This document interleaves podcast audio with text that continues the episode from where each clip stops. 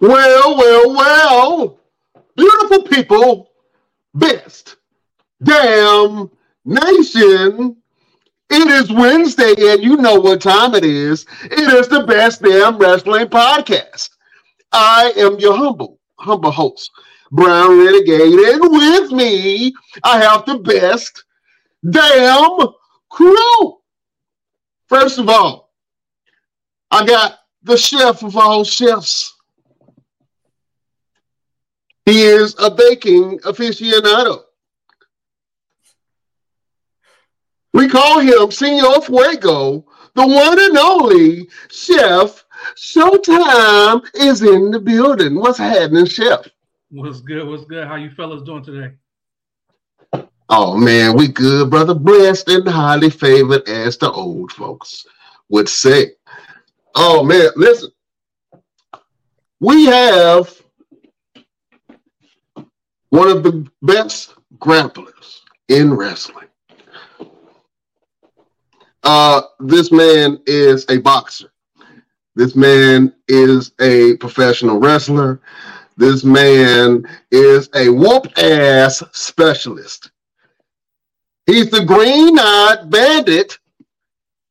He's your mama's favorite wrestler. And he can whoop yo daddy ass, Mr. Everything, Victor Andrews.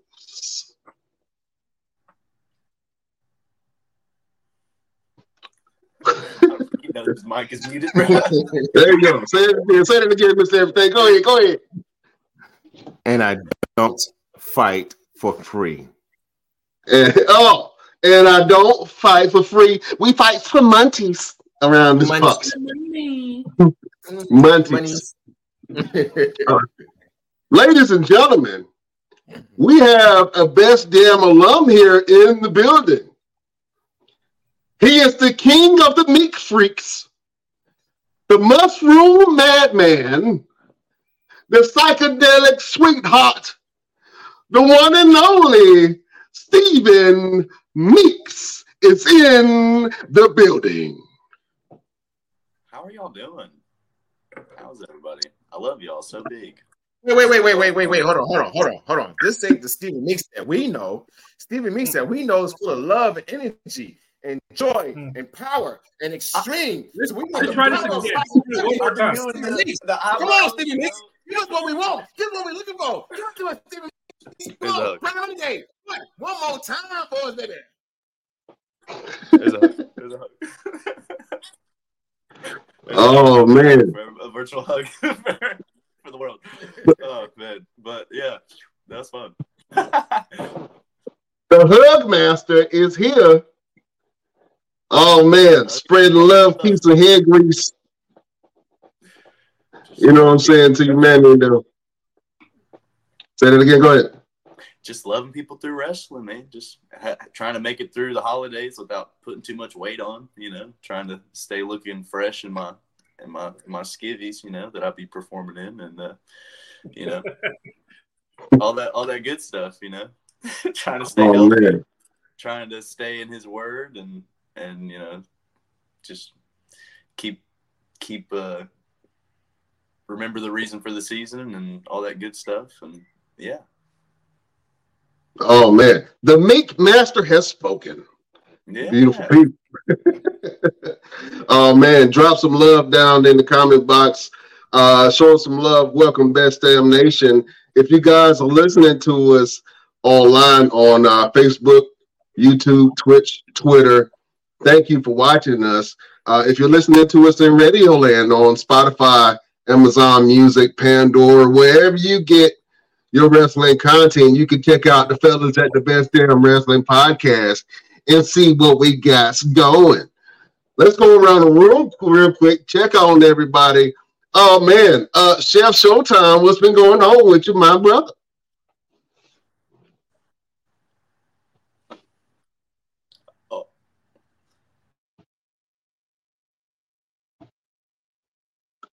Mute yourself, Chef. What's? You got on yourself, Yeah. Chef. Let's hit victor i think he's i think chef is Yeah, then we'll come back around. Uh, Victor Andrews, what's happening, my brother? Nothing much, man. Nothing much. Got some big things happening in 2024 already. So I'm ready to, you know, see what this new year's going to do for us, man. I mean, I'm excited. You excited? I'm excited. I'm excited, man. You told us some uh, some news off camera, man. I want you to. I don't know if it's too early to break the news to the best damn nation, man, but I think it might be interesting. Yeah, way, way too, too early. early. No, we're gonna we're gonna wait. We ain't gonna talk about right now. yeah, wait, wait till we get the things in our in our grasp. Yeah. You gotta coordinate. Yeah. You gotta coordinate. yeah, coordinate. We don't talk about Bruno too early. Yeah, we can talk about Bruno right now. All right, well, we but Mr. Everything got some big news. So follow him on all his social medias so you can see what he got going on. This big announcement that we're going to drop, you know what I'm saying, for the people. But now we got to go to the king of the meat freaks. Uh Stephen Meeks, what you got going on, my brother? Not a whole lot. Uh, we got a big show this weekend, uh, United Pro Wrestling uh, in Raleigh, North Carolina. We got Love and War. Me and my my best friend on the planet Earth, Grant Watts, are gonna. I think he's finally come around to loving people through wrestling. All right, it took him a while. He kind of was standoffish with Stephen Meeks at first, but watch. I mean, we got the W last time, so like this time, watch Love and War go into the match, you know, with good vibes, and we we are gonna prove that the top shooters ain't nothing. We we gonna run right through them, and we're gonna prove that Trey Derula shoots blanks. You feel me? You feel me? Shots fired. Are you picking up what I'm putting down? Trey Derula. Trey Derula. So, anyways, uh, yeah. so uh, yeah, and then we got the holidays coming in, which is which is awesome. I love holiday music. I love the Michael Bublé uh, and all that all that crooner stuff and remembering the reason for the season and loving people and and yeah, I'm doing well. I'm I'm super blessed. Oh man, I love to hear that. Uh, uh, is this your first time really being in a tag team kind of setting, or? Yeah, Grant Watts is kind of like my first real like this is like the first tag avenue. I want to invest more time and and money into this because I think me, I think Grant and I and Love and War as a concept like has some legs, and I think we complement each other really well. I mean, Grant Watts is pure heart. Grant Watts, he's pure fire. He's he's just an ornery little feller, and you know I'm I'm laid back, and and we both love technical technical wrestling. So I I think him and I are definitely going to do more stuff in the future uh, with UPW and beyond. Oh man, that's awesome. Uh, could we ever see a possible tag team match with Stephen Meeks and Mr. Everything, Victor Andrews? Is so something is that something that uh wets your whistle? Hmm? So since the last time that I've been on here, Victor Andrews and I have wrestled. Yeah. We Let's talk about that real quick. Listen, we had I'm I'm gonna I'm gonna peel back the curtain a little bit and I'm gonna say like we had so much fun and we just decided we had made up our minds that we were like all right you're gonna be victor andrews and uh, i'm gonna be stephen meeks and we're gonna let may the best man win and all that good stuff and you know you can't you can't you can't beat uh, experience and time in. So you know, I I wear my I'll, I'll I'll take my L respectfully. I learned a lot and I had a lot of fun. So uh, you know, Victor's still the freaking SCC champion or whatever. That's cool. You know, that's fine. it is what it is. is it? Uncle, is it what it is? Uncle Vic, it's okay. Like you know, you got. But I lived. I wrestled Victor Andrews, and I lived. All right. And I didn't complain about it. All right. I said I had fun. Everybody else is scared of this man right here, you know. But I, I would wrestle Victor any day of the week. I had a blast. I did yeah. That was that was fun. Well, listen, man, I didn't call you the mushroom mad man for no reason. You know what I'm saying? he gets it in. Oh man.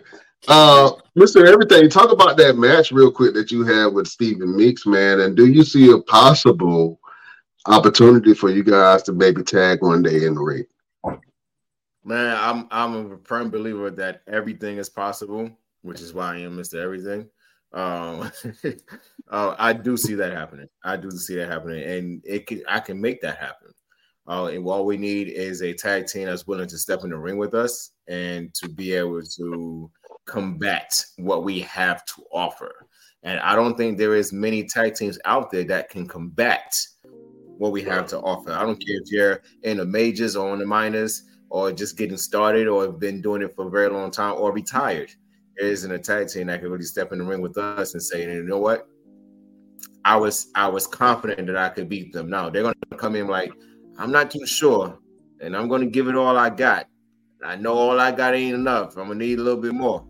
But daggone it, hopefully I'll live. Like CME said, when he got done, he said, I wrestled Victor Andrews and lived. And everybody else is like, man, I ain't doing that again. That's exactly how it's gonna be if they step away with Victor Andrews and Stephen Meeks. Psychedelic everything, baby. Everything is Yeah, psychedelic. I don't like that. Yeah, psychedelic, psychedelic everything. I like that. Everything psychedelic. You can go both ways. I love it. Listen, I, I'll, I'll even say a name that I, if, if we're gonna make it happen, I want it to happen against the sports entertainment empire. I want it to happen against James Johnson and Drew Hood because those cats are tearing it up, and I got I got a little chip on my shoulder with James Johnson. So uh, you know, let's. I tell you I'm what, this is what I this. want to do. Clip I'll tell you this what I and want make to do. I'm also watching the the live on Facebook. So those that are watching on Facebook right now from the best damn nation, make sure you drop your comments and everything. And check out this comment I'm getting ready to post in the chat right now. I'm getting ready to tag James Johnson and Drew Hood and tell them if you want it, come get it. Let me get it. Rob, watch the DVR. Bro, rewind. Let's get All it. right. Well, listen, that's going to be interesting, fellas, and I can't wait to see it. Uh, we got a special guest in the building. I want Mr. Everything to do the honors, man. Uh,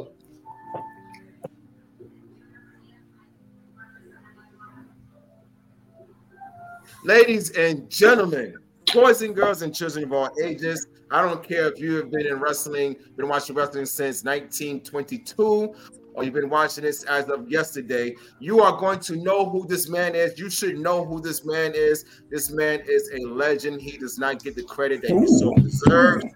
He is my brother, my family, one of the forefathers of Control Your Narrative, one of the best cruiserweights, one of the best technical wrestlers ever to step foot in the ring. Ladies and gentlemen, please welcome Austin Aries.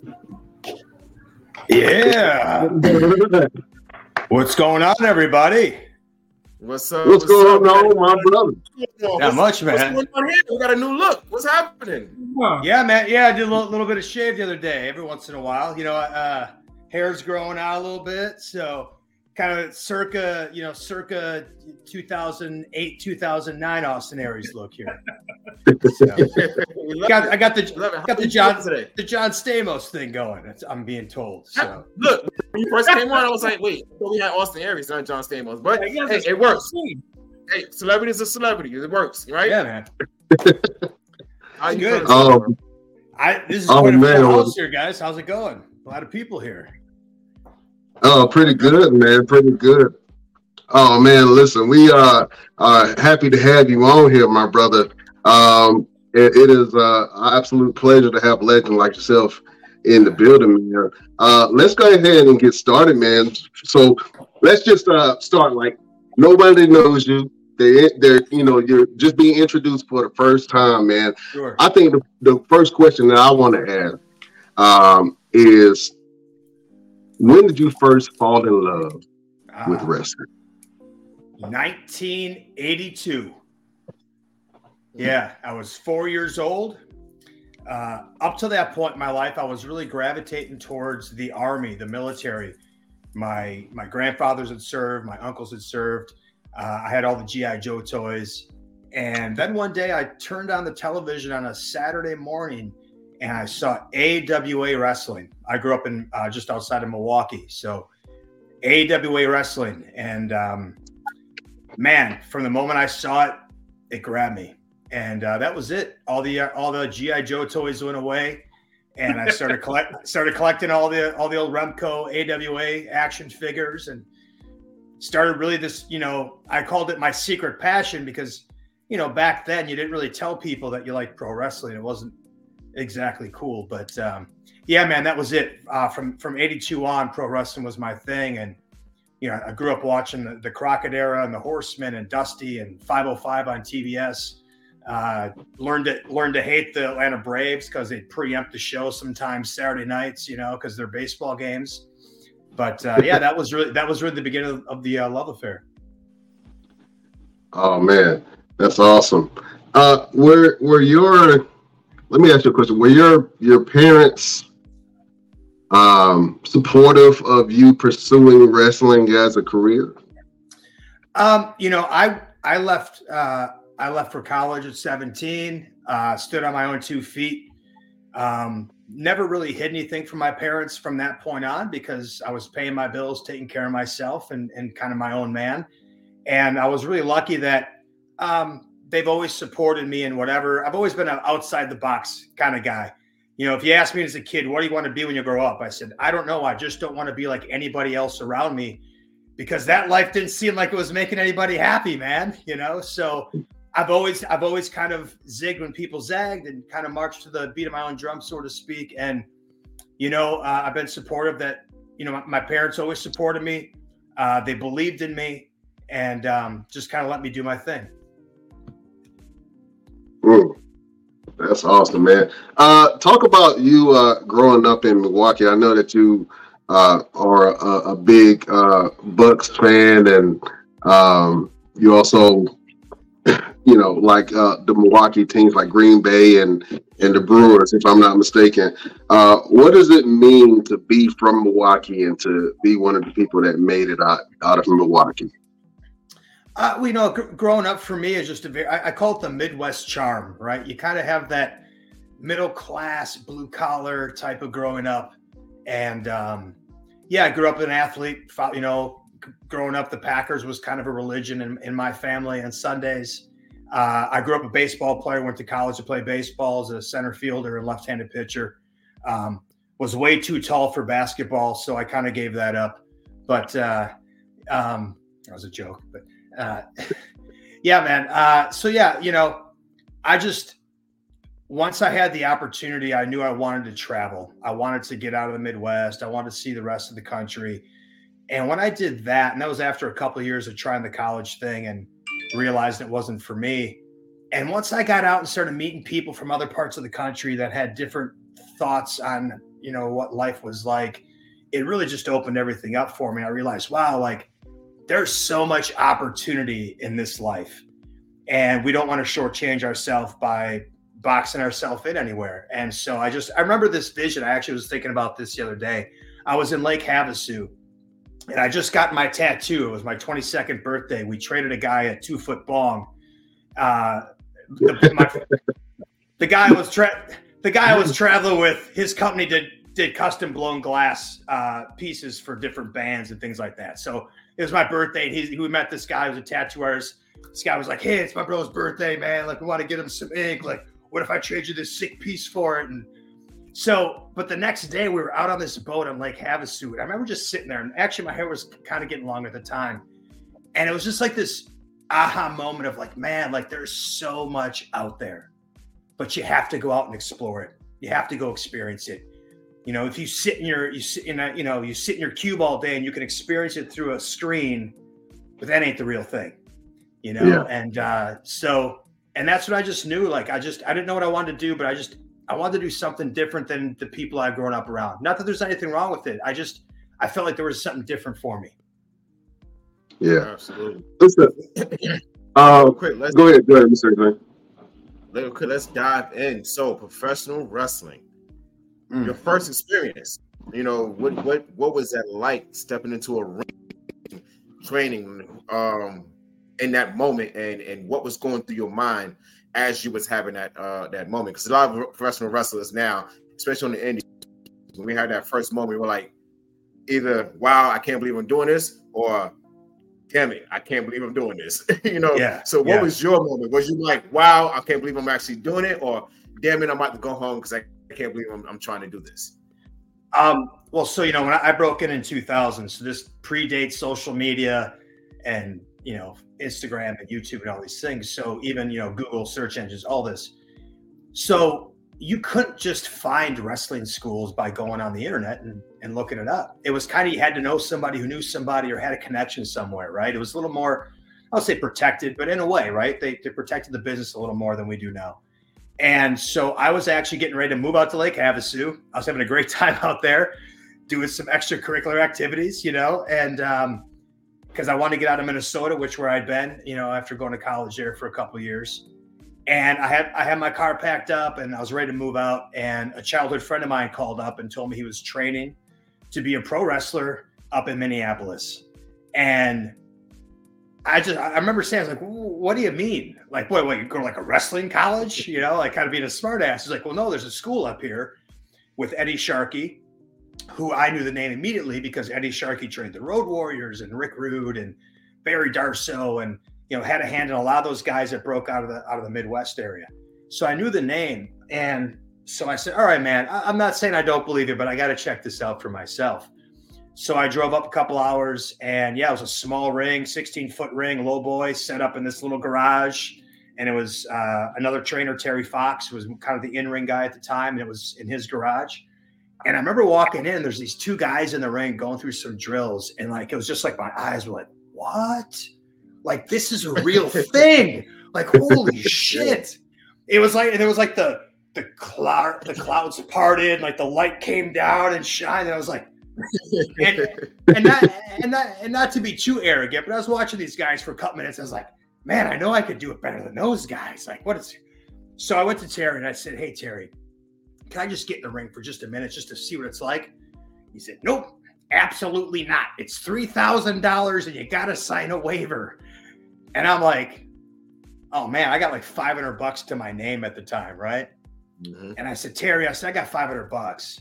I said, I'll give you half of it right now and I'll pay you every week until this is paid off. And he's looking at me, he's like, Terry, to, to give you Terry's like five nine, like 220, you know, kind of little belly and the, the mustache, the Horace Hogan, who, you know, the little fat cheeks, great guy. And he looks at me, he squints, he goes, let me think about it for a minute. So he goes, he kind of like leaves me hanging there. About 30 minutes later, he's like, So you really want to do this, huh? I was like, Terry, Terry, I've never wanted to do anything more than this in my life. And he's just looking at me, he's looking me up and down. He goes, Okay, you got yourself a deal. And I was like, What? So I went and asked my buddy, I was like, Hey, man, can I move up on your couch? And he's like, Yeah, sure. And that was it. So instead of going to Lake Havasu, I drove up two hours to Minneapolis plopped on my buddy's couch. I started giving plasma twice a week to make money. I started working temp jobs at 5 a.m. You know what I'm saying? So it's like there was no GoFundMe. You know, I had to go fund myself. You know, I could right. just ask for handouts. And it, but it didn't matter. I was getting to, I was getting to chase something I didn't think was even possible. Right. And so yeah, Monday, Wednesday, Friday, you know, three o'clock, four o'clock, I'd get there, I'd leave about 9 p.m. I was first one there, last one to leave you know, go work my job in the morning and and just, you know, a lot of us, I mean, at that age, I'm tw- you know 22 at the time, fresh out of dropping out of college, going, what am I going to do with my life? You know, and a lot of people don't get lucky enough to find their calling, to find that thing that lights them up. You know, right. that you know, people go, man, you put in so much work. You really, you were really dedicated, and it never felt like work because the fact I got to go train these three days a week and do this whatever else I had to do on the side to facilitate doing this never felt like work. And uh, yeah, that was it, man. I just I trained for about six months, had my first match, and then just started, you know, spreading out, branching out over four years. You know, you, there was no YouTube. You know, you couldn't connect through the internet. You had to like actually drive to shows and network and give people VHS tapes you knew they'd never watch unless they were drunk after a show and they wanted to laugh at people. You know, but uh, but that's how you got that's how you got your name out there. It's how you did it. Absolutely. And that's one of the things that you did touch on that a lot of people don't realize. It's the hustle and bustle and all the extra stuff that you had to do to fund this opportunity to do it, like selling, like getting plasma and you yeah. know, getting a little odds ends jobs. Like everybody think that as soon as you become a professional wrestler, you're making millions and millions of dollars. But No, we're spending millions and millions of dollars to be able to do Yeah. this crazy thing that we do every week to entertain people. So that's very good. Uh, I appreciate you um, bringing that up. But really quick, before we move on, I know Brian has another question, and we're gonna let some of the other guys, you know, introduce themselves and, and ask another question. What is going on with that picture behind you? Like, you got to tell me what what. Oh man. idea of the picture? So, so I've had this picture. This picture was in my attic when I was growing up as a kid, and my uncle was an uh, art teacher, and he painted this. And I took this off to college with me, and I've. This is one of the few things that's it's been with me ever since. I had it reframed a, few, a number of years back, and it's just a cool piece, man. And you know, it's from the family and stay, staying in the family, and so yeah, I just wherever I go, I, this picture is always is always the piece that gets put up first. Yeah. Absolutely. And, you know, it reminds me of uh yeah, it before, before you actually pulled it up, I was thinking um the crypt that they kept Jesus in. And you Yeah. know, they pulled the rock back. You know, Stephen will, will attest to this. When they pulled the rock back, and that's all you saw was that empty cave that he walked out of. So that's what Okay. grabbed my attention. But I, I love Yeah. it. Love I love the whole family aspect of it and the Yeah, history. man, thank you. Brian, what you got? Oh man, uh, let's talk about your time in Ring of Honor, man. Uh, let's talk about that experience of the the Ring of Hon- the different types of Ring of Honors that you've been a part of, right? The different regimes. Can we talk about that real quick? Your time in Ring of Honor. Yeah, I, I remember uh, one day a, a- guy, a friend of mine, Eric. Uh, we were always the guys that were working together in the ring, and he sent me this uh, press release about this new promotion starting up called Ring of Honor and what they were going to be about. And I remember, I remember writing him back like, ah, "I'm not ready yet. You know, I'm not ready yet. You know." Um, and but that was the place to go, right? That's where like once Vince bought WCW, there was a vacuum, and you know something had to fill the void, and Ring of Honor was the thing to kind of fill that void. The Indies, you know, and now with tape trading and and you know, diehard wrestling fans can start watching different stuff from different places.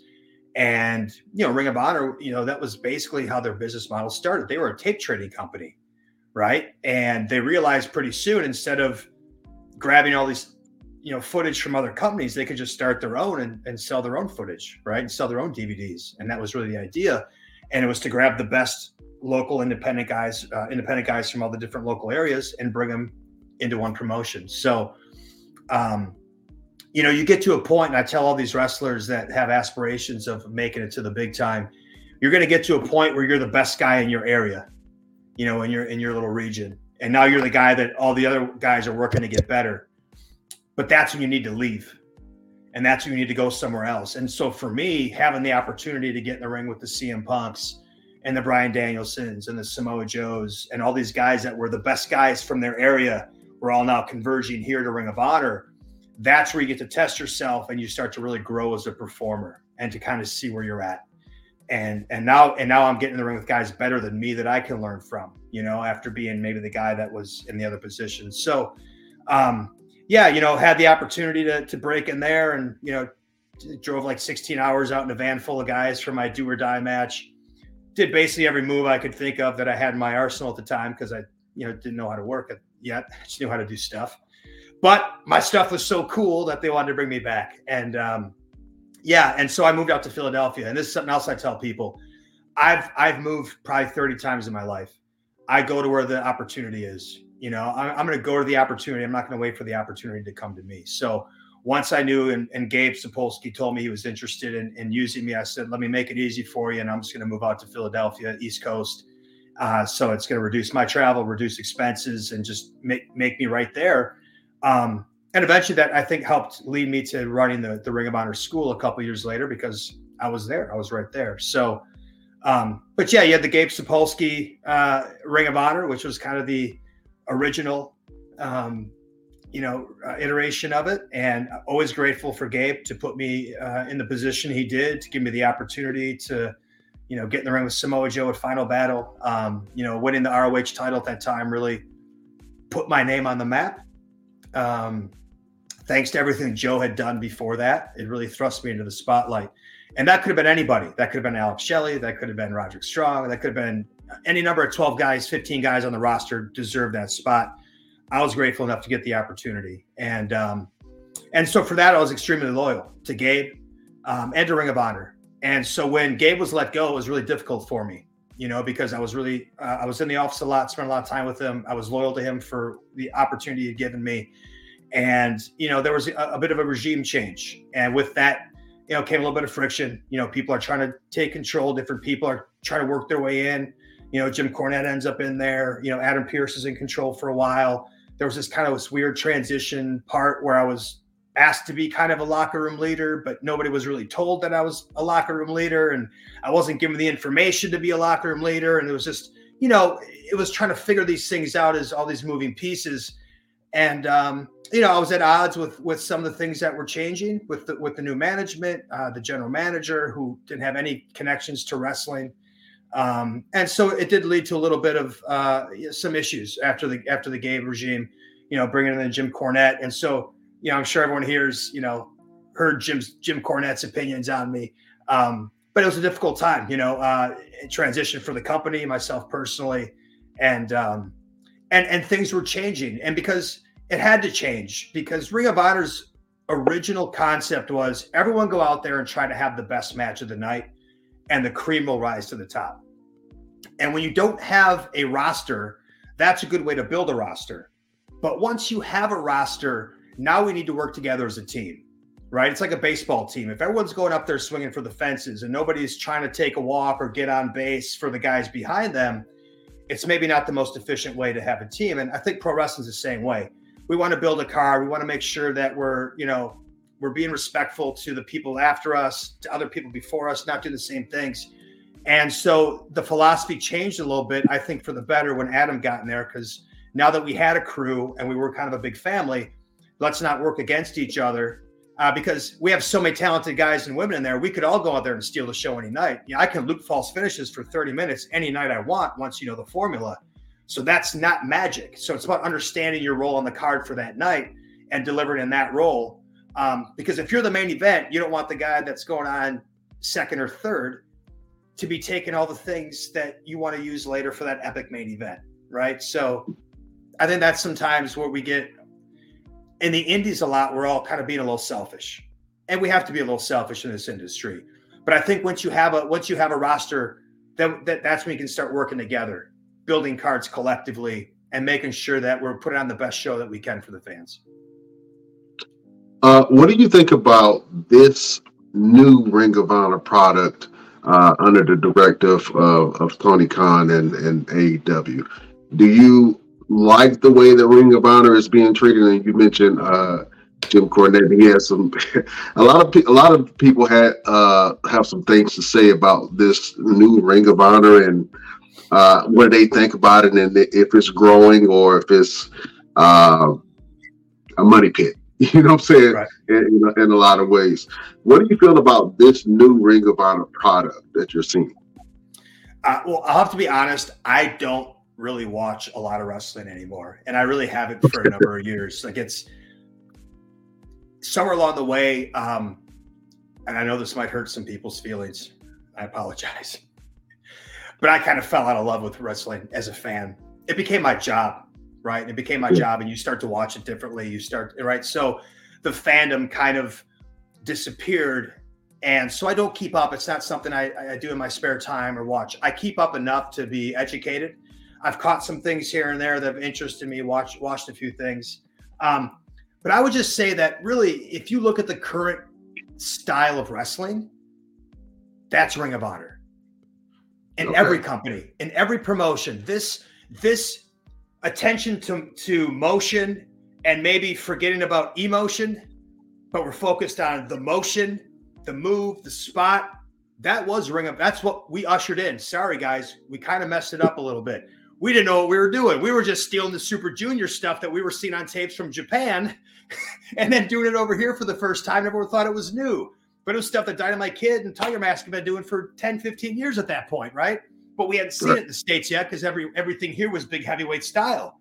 So now you get guys that are starting to do what we call work rate nowadays, right? And so that, I mean, the influence of Ring of Honor from the original Ring of Honor is what we see in wrestling today. And it's it is what's on TV no matter what promotion you watched. If you go and you watch early Ring of Honor, that that's what's translated. So I haven't watched enough of the new Ring of Honor to be able to compare it to anything else. Do I think it's a money pit? I don't know. I think I think from what I've gathered, Tony got a really good deal on on the sale of Ring of Honor, and with that, he got a lot of footage of a lot of people who have made a lot of money in this business. So I'm sure you know, sure Tony's a pretty smart businessman, and even if even if Ring of Honor's not turning a profit uh, from events or things of that sort, I would like to think that the video library in and of itself is so extremely valuable. Um, along those lines, I have almost a DVD of every show I was ever on for like six, seven, eight years. I have this, I have like a collection of like a couple hundred DVDs, a lot of them still in their plastic, and I'm getting ready to put them up for sale.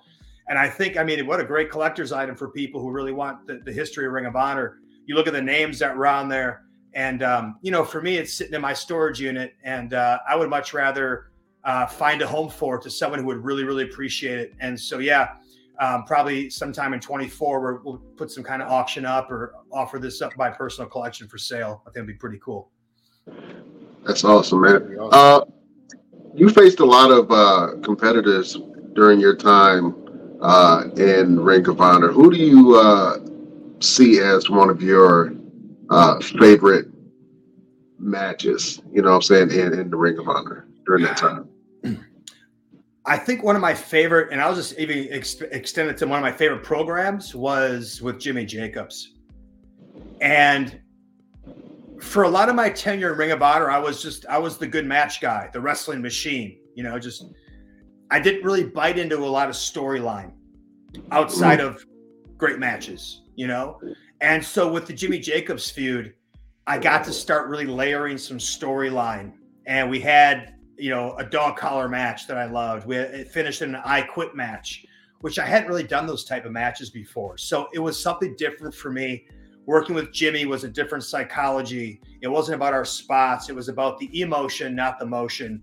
And it, and it just it helped me grow as a performer and as an actor, which is what we are. We're actors, right? And so it allowed me to tap into that a little more and the emotion um, which I hadn't done. So that was one of my favorite programs. You know, I mean, obviously, listen, any match with Bryan Danielson or Samoa Joe or you know these guys, of course they're going to be great matches. Of course they're memorable. Those are those are guys that are you know elite elite talent, right? So, um, but that that Jimmy Jacobs feud to me was something that stuck out as different. That really elevated me in a different way. Awesome. I love to hear that. Um, let me ask you another question, man. You are uh, one of the first, uh, if not the first, Grand Slam champion in Impact Wrestling and TNA, TNA history. Um, let's talk about your time in Impact Wrestling. What was that like uh, being on the early cusp of, of Impact Wrestling at that time with TNA? Yeah, TNA. Um, you know, it, very interesting uh, transitioning from Ring of Honor, where I was, you know, positioned as a top guy, uh, and then going to TNA and feeling like they were kind of pigeonholing me as a cruiserweight and um, reducing my money that I was that I had been making to kind of put me at the same tier as the guys in that division, and I didn't accept it very well, you know, and it, and it led to some some friction there. You know, I felt I was capable to be running with the AJ Styles and the Christopher Daniels and Samoa Joe, which at the time they were doing that those three way matches, which were lighting you know lighting the house on fire and I thought yeah. there was a, there was some natural storylines with my history with Joe that you know they they could have given me the opportunity to, to bring me in there, and, and, you know we just had a disagreement in that, and it also was my first taste of what was a more corporate setting of wrestling, as they were kind of trying to be like a you know poor man's WWE in the way they did their business, the way they treated their talent, and um, you know if I wanted a corporate job, I would have gotten any business other than pro wrestling. You know, if I wanted to be up if I wanted to be owned, if I wanted to be told, you know, what to say, you know, what how to dress, how to act, it's not me, man. It's not me. So, you know, there was an adjustment period there, and maybe at the time didn't adjust as well as I would have liked to. Um, and also like just kind of had to put my foot down. And I think sometimes in this business, man, you know, you have to you have to stick up for yourself. You know, if not, sometimes guys get walked over. I always have a joke with Jer- uh, with Jerry Lynn, and Jerry Lynn is like known as like the nicest man in pro wrestling ever. Like everybody loves Jerry Lynn. And I said, Jerry, you know what? Jerry, if you had a little more Austin Aries in you, and Austin Aries had a little more Jerry Lynn in him, we both would have made a lot more money. You know, because Jerry, because Jerry was a guy who who maybe you know if he would have stood up for himself and maybe said no a little more and wasn't as nice, he had all the Mhm. talent, he had all the tools. This guy was amazing, right? But in this business, you will get chewed up and spit out, and you will get walked on if you if you don't stand up for yourself sometimes. You know, and that doesn't always, uh, you know, you know that can make you uh, difficult to work with. You know, so be it. Um, I'll say though is that when I came back after after kind of leaving there, um, you know, that's what led to my world title win, and and and subsequent title wins after that. And I often wonder if if I hadn't been a pain in the ass and and kind of put my foot down and fought for myself, uh, would that have ever happened? I don't know. You know, so uh, it was a great learning experience. It was now really doing television wrestling, which was different than what I had been doing. And I was getting to work with now guys that, you know, had been to the dance, had been to WWE, some real big name guys. And, uh, you know, it was a great learning experience and um, a lot of fun. And, and I'm excited that they're, they're bringing TNA back. There's a lot of history there. And, you know, who knows? Maybe that opens the door for uh, Austin Aries' return. I would love that, sir. That, that would be Yeah. that would be awesome. Real quick question. Um, you mentioned that you had to go through a lot of changes, you know, and, and then I can understand that as a professional wrestler myself. From your start in 2000 to now, what would you say was the most difficult change that you had to go through in terms of different locker rooms that you've been in, from the big leagues to the independents? Like, what would be the biggest change that you had to go through personally as for yourself? Well, I mean, the biggest change for me wrestling wise was, you know, going to WWE, that schedule was unlike anything I had done.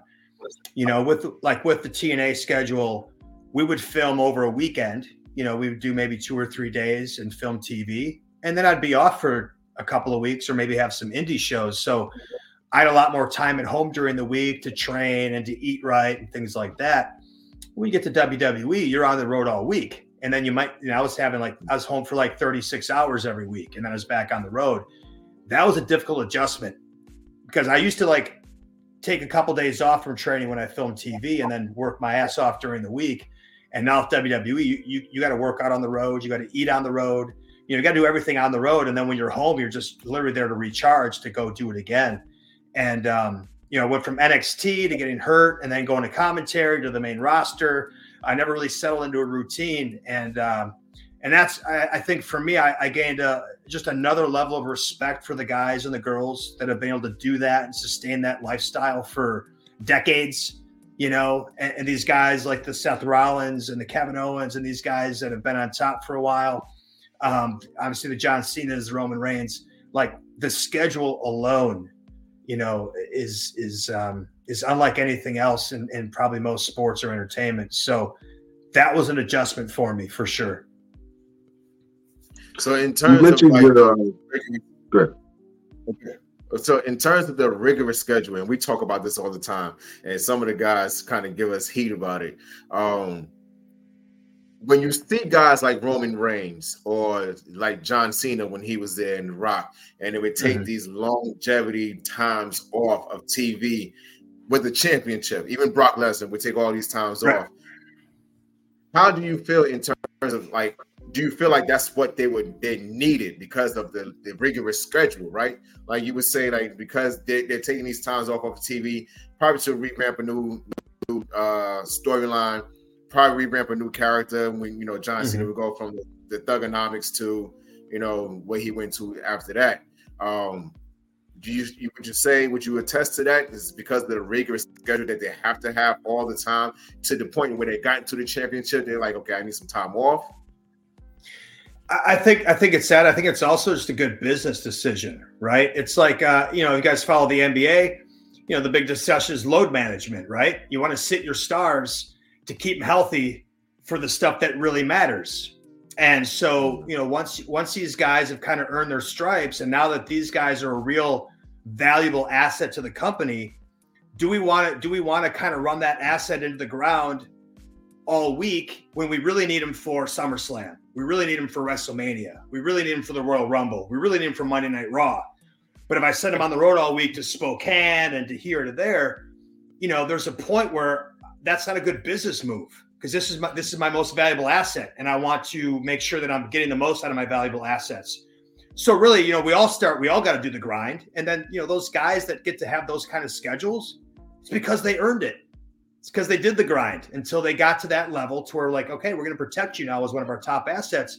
Now we only need you here. And again, you know, back in the day, I might see Ric Flair on television every Saturday night, but I never saw him wrestle on Saturday night. Mm-hmm. You hardly ever saw the champ wrestle on television, you know? So right. I think there's something to that. You know, you overexpose a guy, it's not special. If I see him every week, it's not special. So I think there's, you know, creatively it makes sense, and from a business point, it makes a lot of sense. Gotcha. That makes sense. Uh, let me ask you a question. Uh, out of all the companies that you've worked for, mm-hmm. who do you feel like treated the character Austin Aries like the superstar that you feel like? ah, I mean, I mean, listen, I mean, you know, TNA put their title on me multiple times. Ring of Honor put their title on me multiple times. I mean, you know, that that helped kind of establish me as a top guy. Um, you know, and listen, at the end of the day, I mean, it's not real.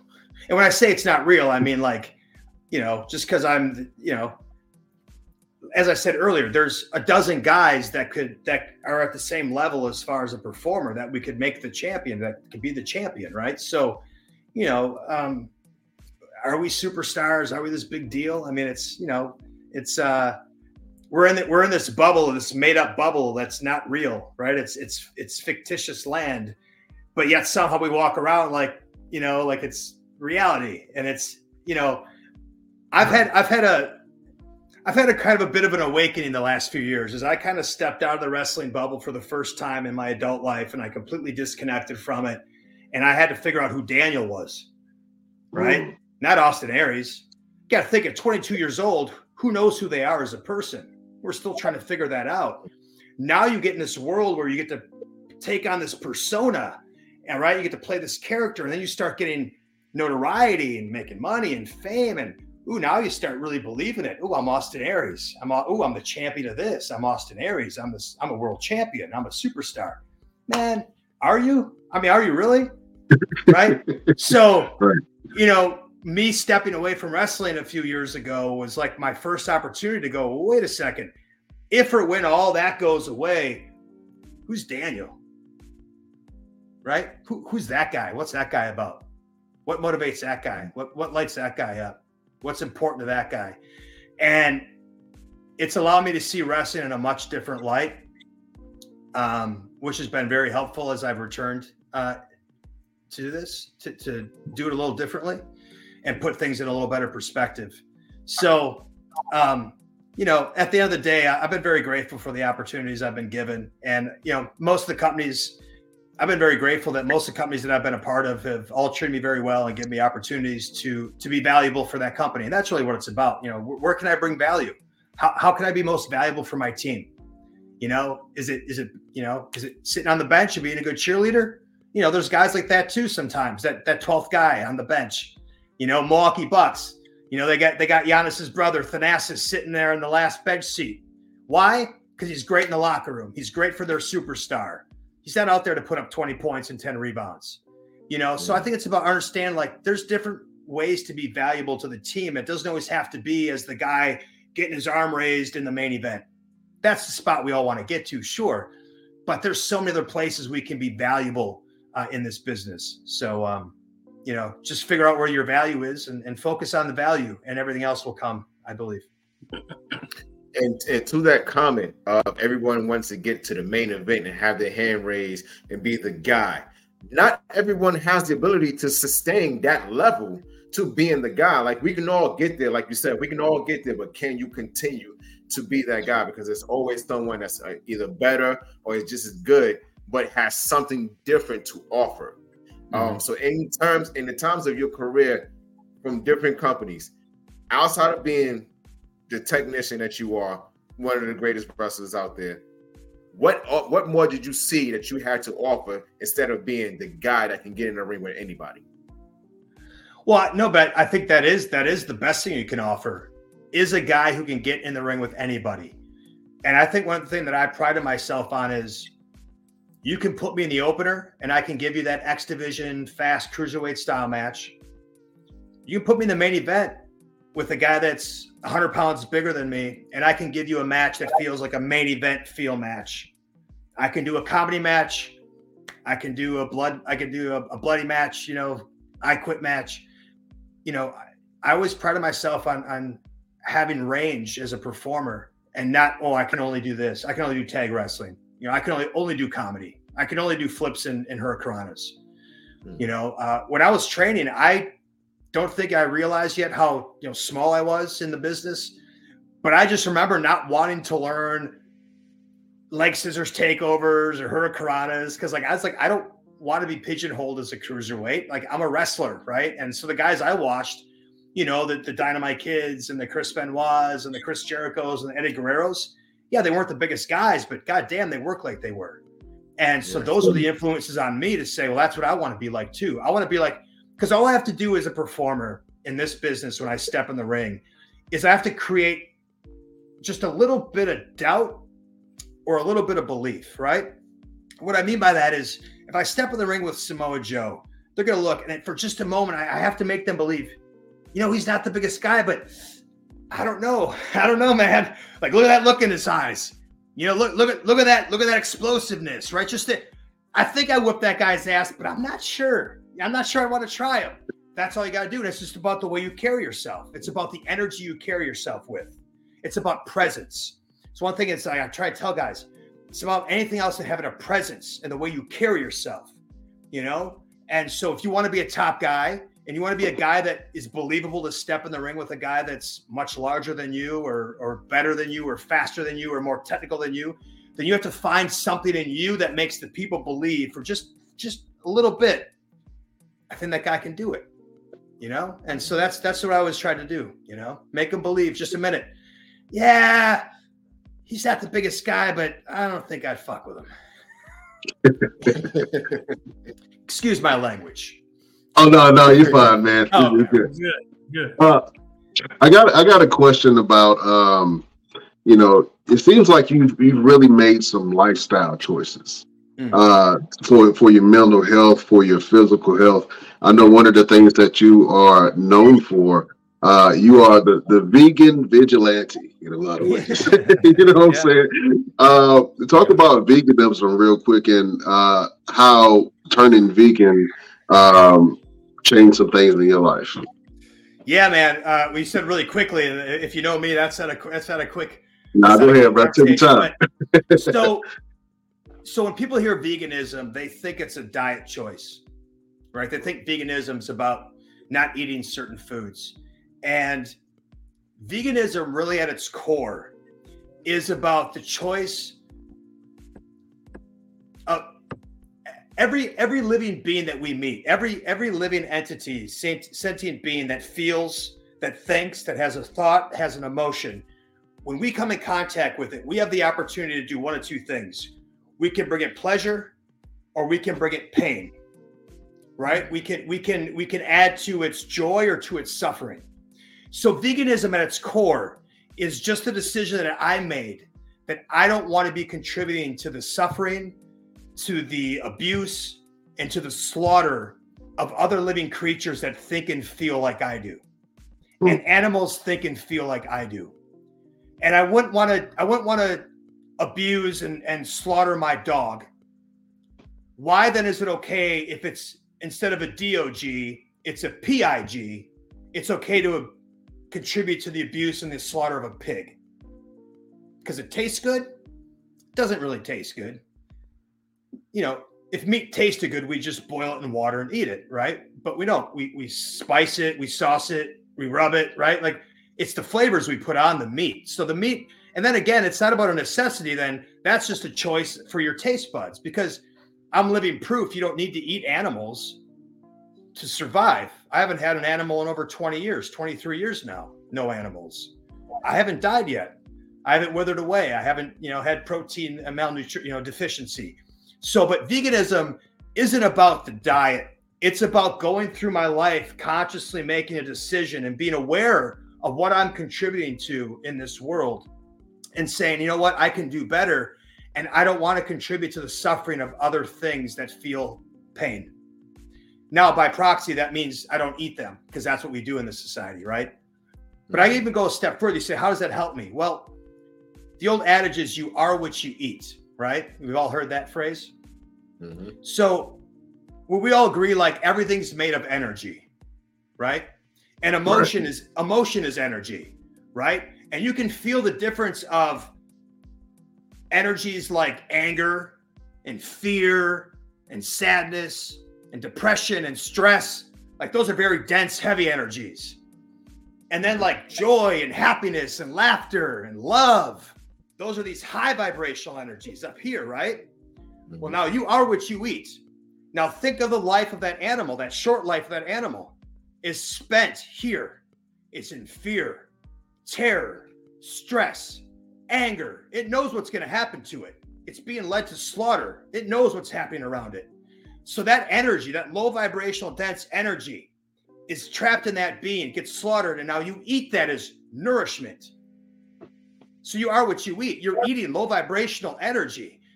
Fruit, high vibrational energy. It's the direct transfer from the sun, drops, offers itself up. Nothing had to die. You eat the flesh, you spit the seed, and more fruit grows. I really believe after 20 years of really intensely looking into all these different things, we're meant to be fruit eaters, man.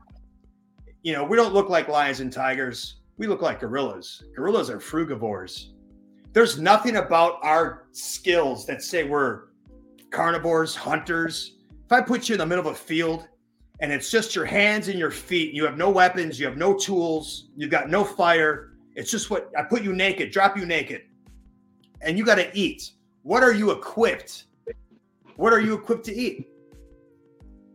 think about it. So you're in this field. There's there's rabbits and there's all these animals. There's fruit and berries and bananas and there's so now you got to eat. Well, what do we have? What, what are we going to eat? What are, we, are you going to go catch a rabbit barehanded, sink your teeth into it, and eat it raw? Because that's what carnivores do. We're not Depends on how hungry I am. right, but if you but, but let me ask you this: if you if you see some if you see some I almost I was going to say watermelons. If you see some watermelons, see some bananas, see some berries, or you're going to chase a rabbit around, what even sounds what sounds more appetizing? Breaking open a watermelon and eating that, or grabbing a rabbit, ripping its fur off and eating it raw? Like what sounds tasty? Definitely the water. I don't know, man. I'm from the country. I've had some good ass rabbit stew before, so I, you know. yeah, yeah. But Brian, but Brian, you said rabbit stew, which means it was yeah. cooked which means it was spice, which means you had all these other flavors in it. I'm talking about catching a rabbit with your bare hands, sinking your teeth into its jugular to kill it, and then yeah. and then eat and then eating it, ripping this fur off and eating it. Because that's what carnivores do, bro. Mm-hmm. I got I got your point. the, you know, the funny thing is, if there's any if there's any creatures that we're equipped to catch and eat, it's bugs.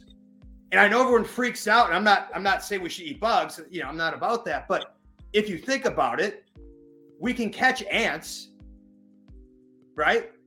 Right. Mm-hmm. So it's I always go back to the law of nature because we can we can go back and forth about studies and statistics and and we know at this point I can I can make a study tell me anything I want it to tell me, right? Whatever I, you right. know, studies you show me one, I'll show you the opposite. So I always go back to like nature because nature doesn't lie. So I talk about milk like this. You know, we've been told milk's this perfect food. Is there any other animal on the planet that drinks milk after it's a baby? Milk's for babies, guys. Milk is designed for babies. Every species mother makes milk for their baby. And then once the baby is old enough to eat food, they stop drinking milk. Except one species decides to keep drinking milk its entire life, and then it's not even its own milk. They go and drink the milk of another animal altogether. And that's humans. And we wonder why we have cancer and disease. You're drinking growth hormone for cows as an adult. If milk was the perfect food. You don't think some other animal in this world would have figured it out and would still be consuming milk as an adult? We're just so smart. We're so smart, but we're the only species riddled with depression, anxiety, fear, obesity, heart disease, cancer. But we're the smartest ones. We're the smartest ones because we figured out Froot Loops is what we're supposed to eat, right?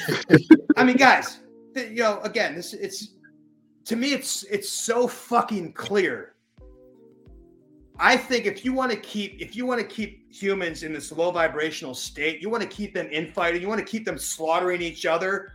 Well, the easiest way to do it is feed them death every day and convince them it's good for them.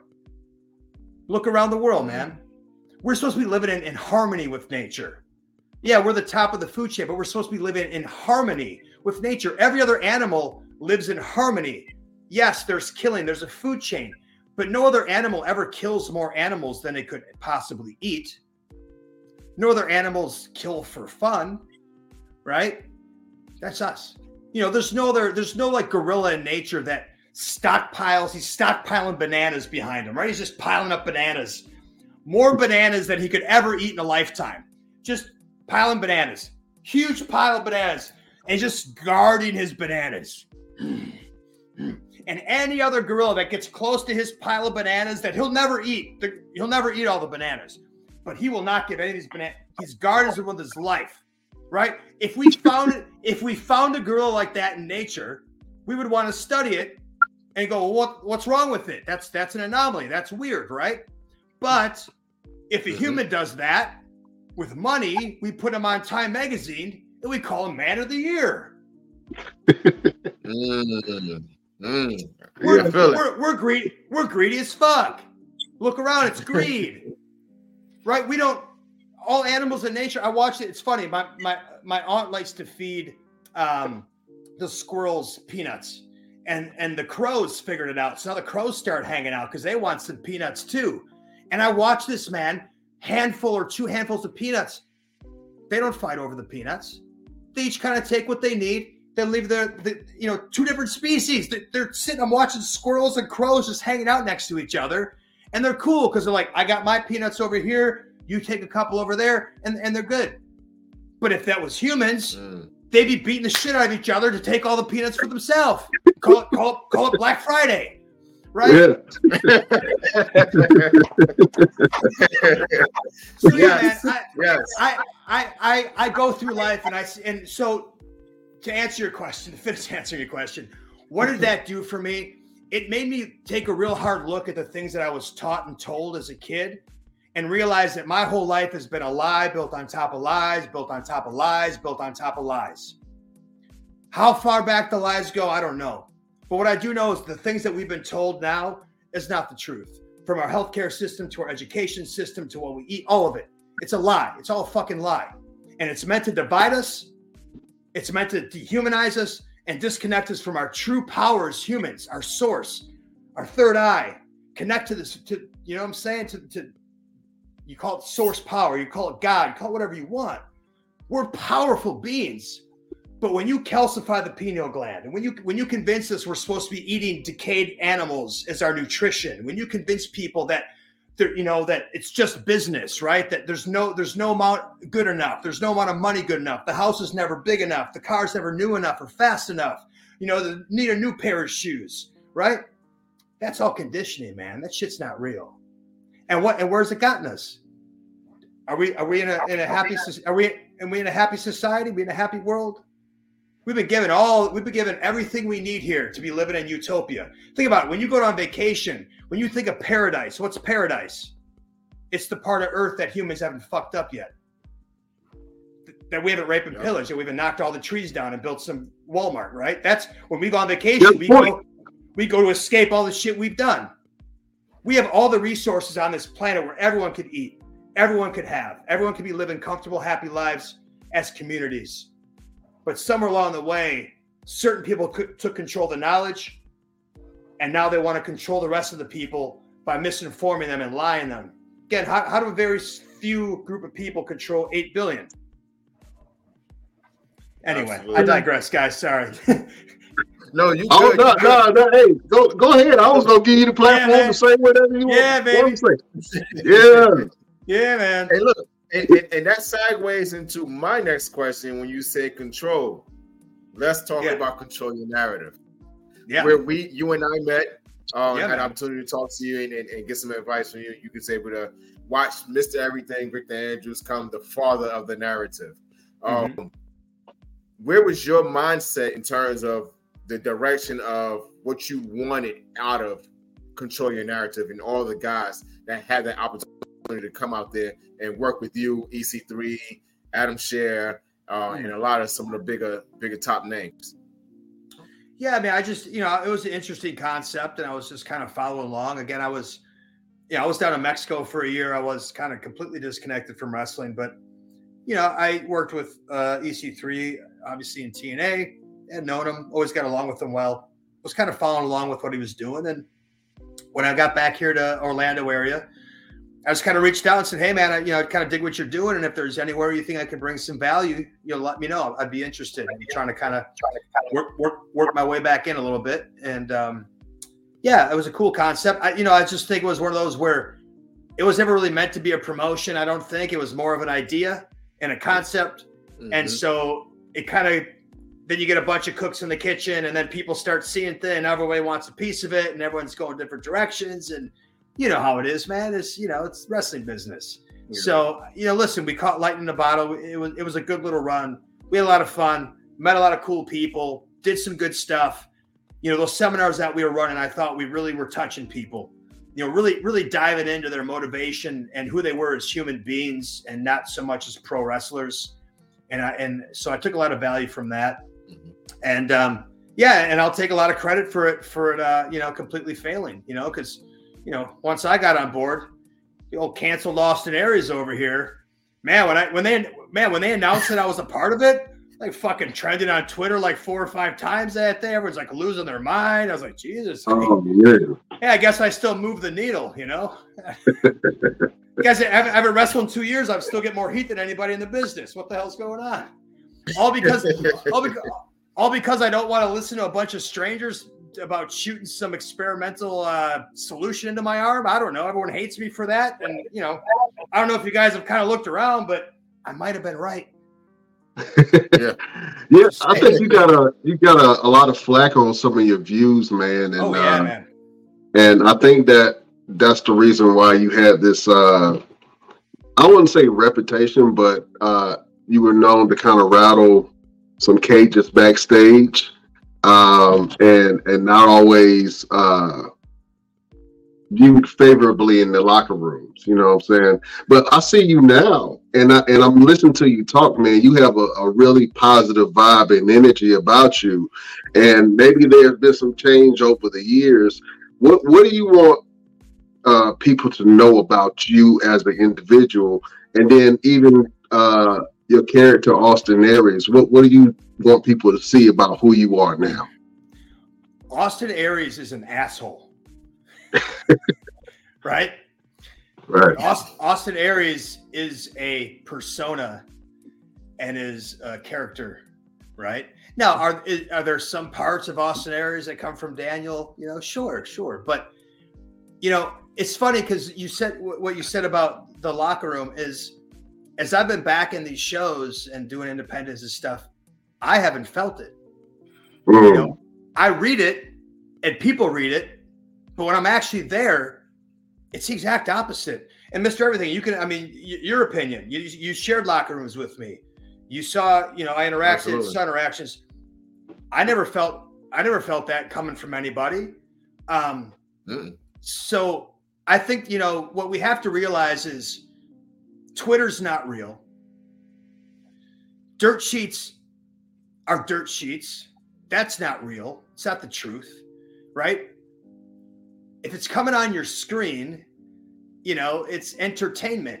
And when you break Right. down the word entertainment, enter, tain means uh, control, mente, mind, entertainment, enter to control the mind. So Mm. we watch things, we read things, we hear things, and then we take from that and go, well, that must be true. That's reality. And it's just not. It's not reality. And so there's a lot of people that hate Austin Aries. Um, and and for sometimes good reason because for a lot of my career, that's what I was. I was trying to invoke the emotion of di- of you not liking me. I mean, that was as a heel. My job is when I walk out the curtain. I, I don't want you to be indifferent. I want you to have a strong reaction. Either I love that motherfucker or fuck that guy. But anything in the middle doesn't make me money. And I think you know, at least for me, it's been much harder in life to make everybody like me than it is to make everybody dislike me. And then when you see when you when you see the world differently when you challenge the the narrative when you challenge conventional wisdom when you say no that's wrong that does ruffle feathers. Because now people start going well, questioning their belief system and now when you make people start questioning their belief system that makes them uncomfortable they start pushing back on you right and so you know i think there's a part of that now that being said i'm an emotional cat man I'm a passionate, emotional guy. That has worked in my favor and made me a very good performer. And sometimes that's worked against me in the back and, and dealing with the ups and downs of pro wrestling. Sometimes letting my emotion get the better of me, right? Sometimes let my passion get the better of me and maybe not handling situations as diplomatically as I could have. But that's part of my growth process. You know, I'm not going to apologize for being fiery. I'm not going to apologize for being passionate. I'm not going to apologize for giving a fuck because that is you ask like what do you want people to know about me one of my favorite sayings is nobody cares how much you know until they know how much you care and one thing about mm. me is i i passionately care about what's happening around me not just to me but to the people around me too. And i don't want to change that because because i think that's a beautiful quality to have but it can get you in trouble sometimes. It can get you in trouble sometimes.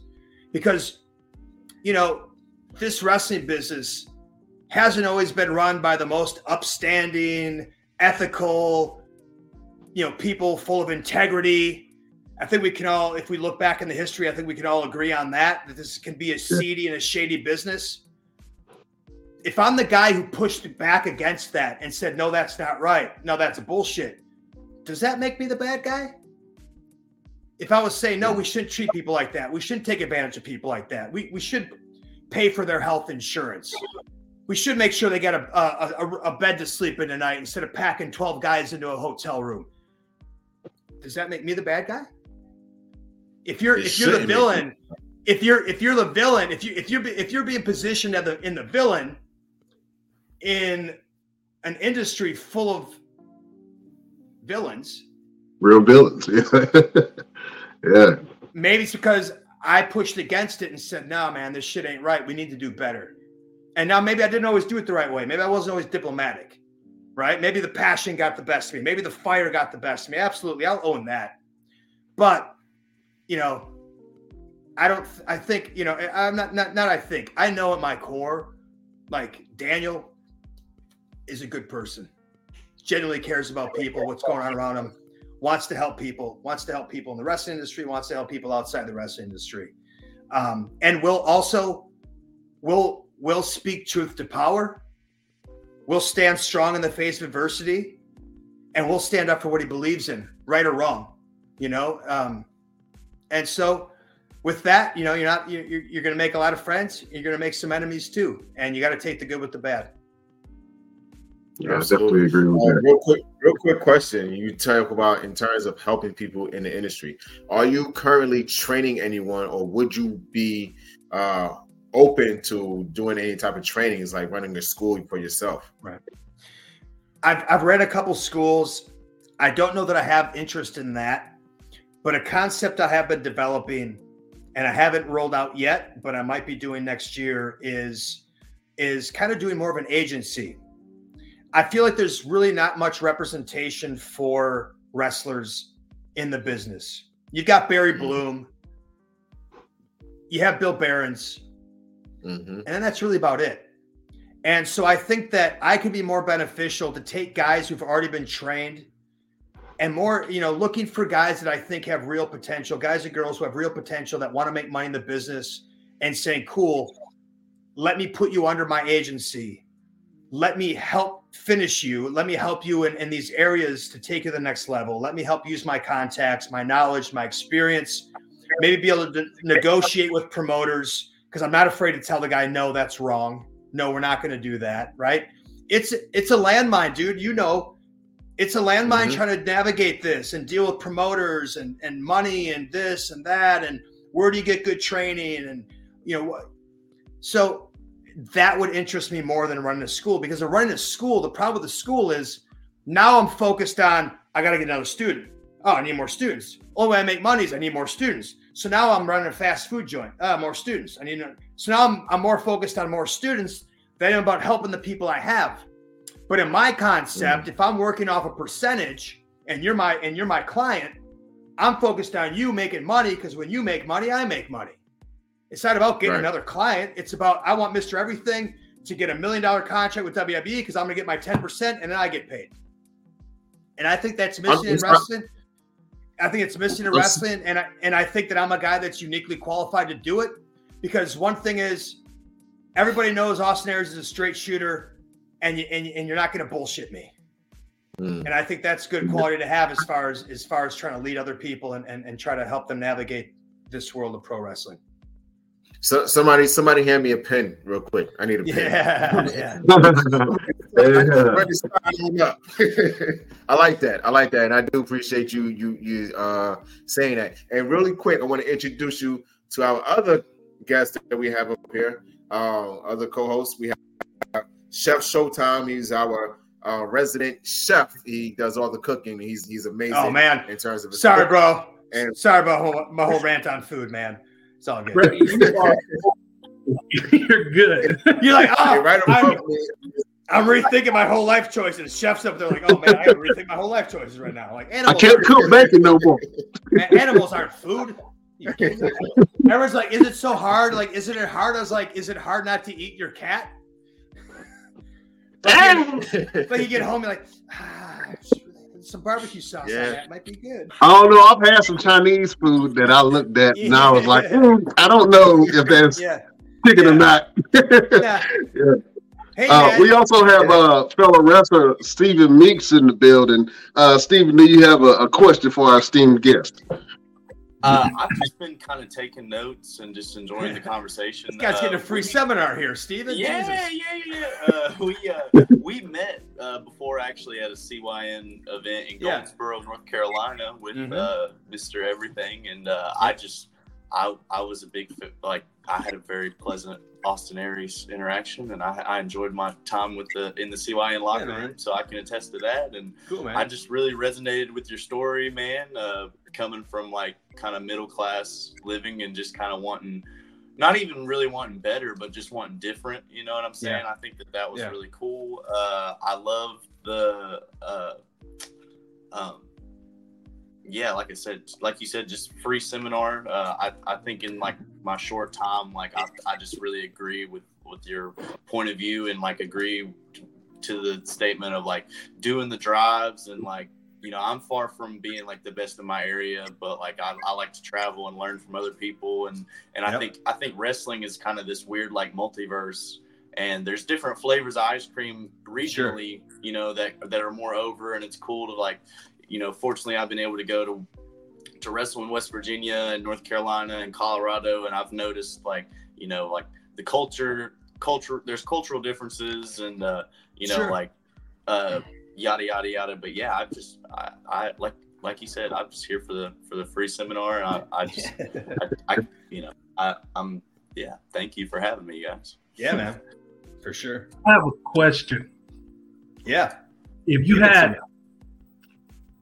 One last match with Yeah. anybody from the past or present, Ooh. any type of match, who would it be?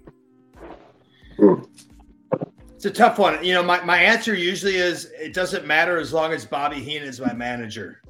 Okay. Yeah, yeah. Because Heenan is one of my one of my favorite performers. Uh, you know, very underrated, I think. Um, man, I'm one of those guys that doesn't have like a favorite anything. I mean, I could I could probably name like ten guys if I could have you know Eddie Guerrero. That'd be awesome. But wrestling Mr. McMahon would be awesome too.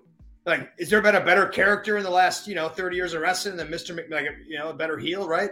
You know, Ric Flair. I grew up watching the guy, right? I mean, so I, mean, I could give you so many answers. You know, it's just uh, it's so hard to pick one. You know, Um, Mm. it is funny though. I uh, I was thinking it was some some something popped up on my phone uh, about the, all the different final battles, and I was thinking, man, next year, 2024, it's gonna be 20 years since Final Mhm. Battle 2004, and man, how cool it would it be to be do me and Samoa Joe Final Battle Ring of Honor 2024, 20 years after the fact, maybe for the title. Nice. I mean, I think there'd be some interest in that match. Take my money. Right? Yeah, well, Take my guys- money now. Listen, I don't know. I don't. I don't know if Tony Khan's taking my my telephone calls or not. So you guys got to do the work here. We need the fans to do the work. Yeah. God. Well, in, in that same vein, um, you had you had a stint in WWE. Yeah. Um, and you were in the cruiserweight division, and it was interesting to see uh, your views on how to make the product that and team that you're with um, to, to be able to elevate them. Right? You mentioned that um, a little bit earlier with the early Ring of Honor, um, maybe uh, the X division, um, and then you know um, the cruiserweight division for WWE. Uh, what what is it? What does it mean to kind of elevate a promotion and, and try to fight for something and fight for the guys in the locker room that you want to elevate and bring up uh, when you might not be getting as many eyes as the as the other talent? I'm not sure I understand the question. Can you Yeah. So for instance, somehow?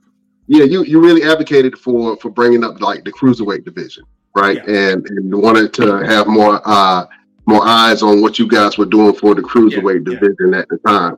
Um, can you talk about that that struggle of of trying to uh, convince the higher ups that hey, we need more TV time so we can show what we can really do? Yeah, well, so Brian, it, it really was. It wasn't me wanting to do that. I was basing it off of what they were telling us, right? Okay. And what what they told us is we want to do this 205 live concept. We want it to be its own brand. We want it to be touring. We want it to be its own entity that can sell out, you know, sell house shows and do this. Okay, great. If that's what you really want to do and you really mean that, well, then here's things that we can do that will help accomplish that. One of them is hey, how about have some merchandise for the 205 live guys? That would be helpful. How about don't how about don't put one of the best matches on WrestleMania on the pre-show? Not because I give a fuck, because I walked in, I walked out in front of 70,000 people either way.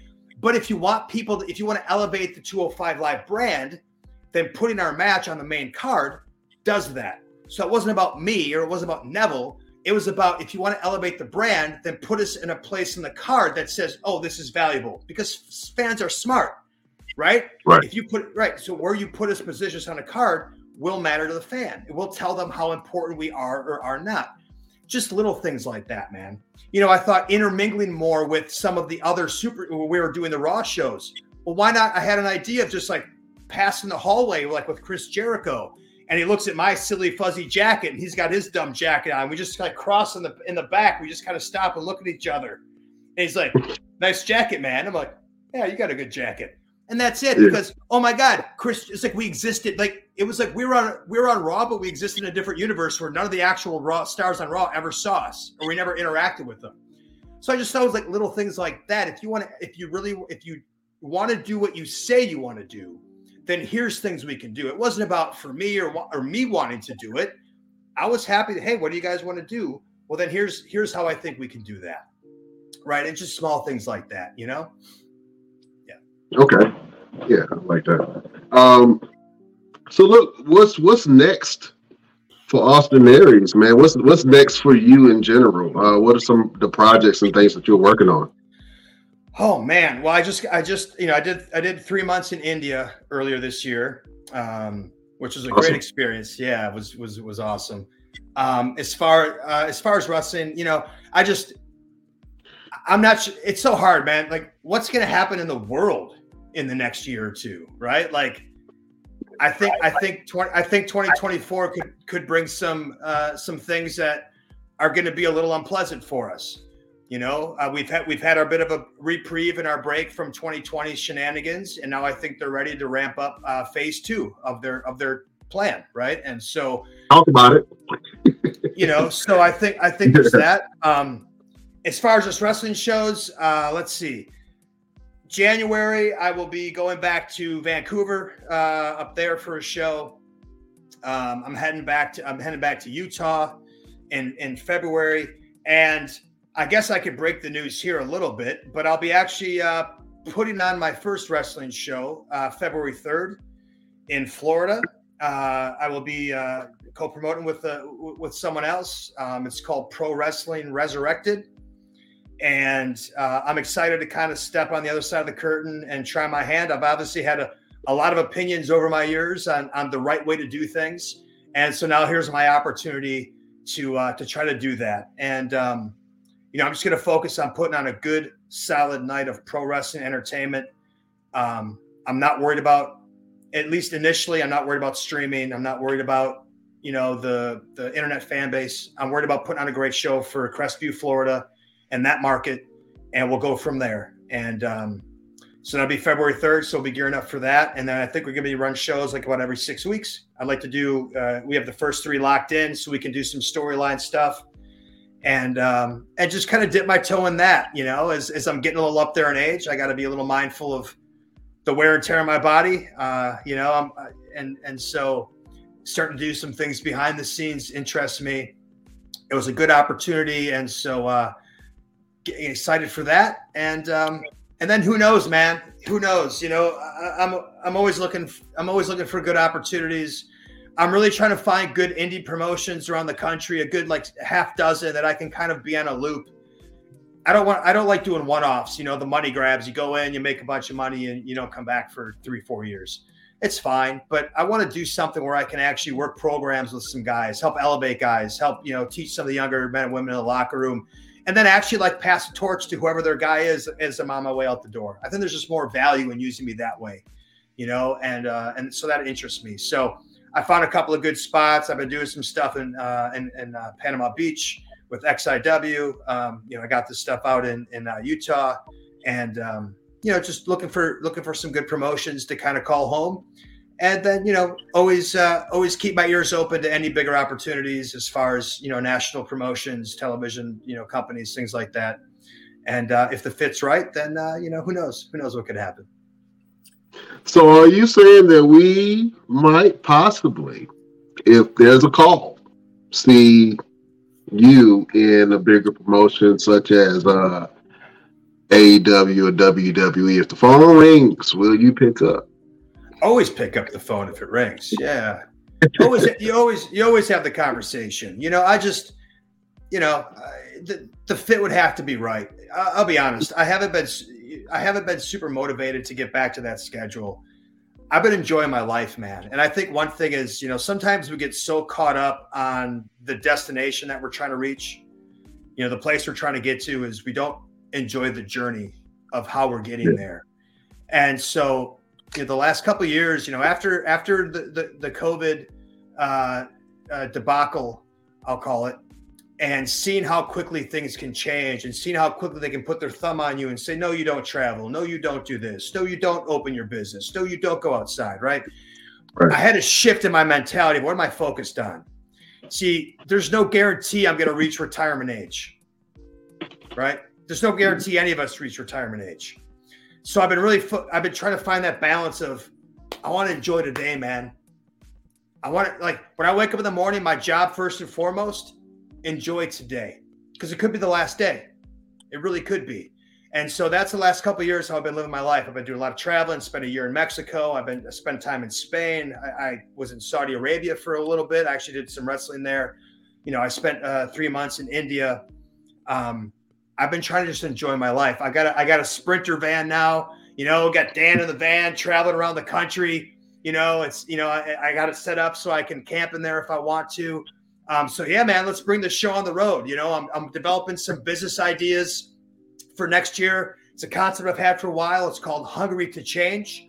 Um, I'm going to put a program together to help teach people how to become better consumers when it comes to their food, how to buy how to buy higher quality food for less money right? And so, and it's something that I can actually bring to people's homes. So, in other words, you can hire Austin Aries. Well, not Austin Aries, because you, you, don't want that guy coming in your home. You'll be, able, you'll, be able, you'll be able to hire Daniel to, to come to your home to get, give you a consultation to understand, like, you know, you want to change your diet, you want to get healthier. Okay, good. I'll walk you through the steps of how we do it.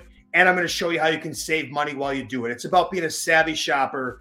It's about understanding how the system is set up for you to fail and then how you can circumvent that. Guys, as the consumer, we hold the power. Okay. The most powerful vote that we make is not at any ballot box for any presidential candidate. It's the vote you make with your dollar bill. Every time you pull your dollar bill out and you pay for something you voted, yes, that's good. So we got to learn how to stop voting for the shit that's making us sick, that's making us stupid, that's making us brainwashed. We got to shut that shit out and we get we need to take the power back as consumers, become smart, savvy consumers because you are what you consume. And consumption to me is broken down in three areas. First, consumption is the things we put in our body, the things we eat, the things we put on our skin, under our arms, we brush our teeth with, we wash our hair. These things matter. They're toxic, they're full of chemicals, they're giving people cancer, ADD, ADHD, all these things. Look into it. So that's important to become a, a become a high level elite consumer when it comes to that. The second thing we consume is who and what we listen to. Who do you trust? Who do you believe? Right? Mm-hmm. That consumption matters. What kind of music you listen to, what kind of entertainment you watch, who you listen to, who you believe, who you trust. And then the third part of consumption is just stuff, the stuff we buy, right? Products, you know? So when we learn to level up and become elite level consumers, we can hack the system instead of being taken advantage of. We're going to take advantage of the system to make us healthier, to make us happier, to put more money in our pocket. I've been spending my last two decades really, really diving into this. It, it fires me up. And I want to now bring this information to everybody else so they can do the same things. And so that really is, if you can tell, I love wrestling. Wrestling's been very good to me, but this shit I'm passionate about because I've seen the change. Man, I've seen, I had a fan come up to me he told me, I went, you know what? I went vegan because of you. You're my favorite wrestler. I lost 200 pounds by changing his diet and lifestyle. And I hmm. realized the impact I can have. And I, and I say this, man, and this is what I want to do with my wrestling promotion too, right? So you got to think about what we do as entertainers. People come in, they pay us money to forget about their problems for three hours right? That's what we want. We want to be distracted. We want to forget about the job or the wife or the whatever, the, the health problem. So for three hours, I give you my money so I can disconnect and forget about all the problems in my life. And when I leave, I have all the same fucking problems I had when I walked in. And when I was there, I ate pizza, I was drinking soda, I had fucking candy, I exasperated the problems that I walked in with. And the promoter's like, great, because now next month you're going to come to forget about your problems again. Well, fuck mm-hmm. that, man. I don't want to help people forget about problems. I want to help people solve problems. That's what I want to do. I want to give people tools and information so that when they leave my show, that they're better off on Monday morning. They got a new tool in their pocket. Oh, I learned some breath. I learned this concept of breath work and how my breath can regulate my emotions. And I don't need it. I can get off those depression pills or the anxiety pills because I learned that I, my breathing can do that for me. Right? Oh, mm-hmm. Oh yeah, Austin Austin Aries was talking about meditation. He actually had everybody meditate at his fucking wrestling show for five minutes. And now I use that. Now I got my temper starting to get under control, right? Oh, when I went to the when I went to the you know Austin Aries show, we was eating this organic, all healthy food, and I, now I got three or four new food ideas I didn't know existed.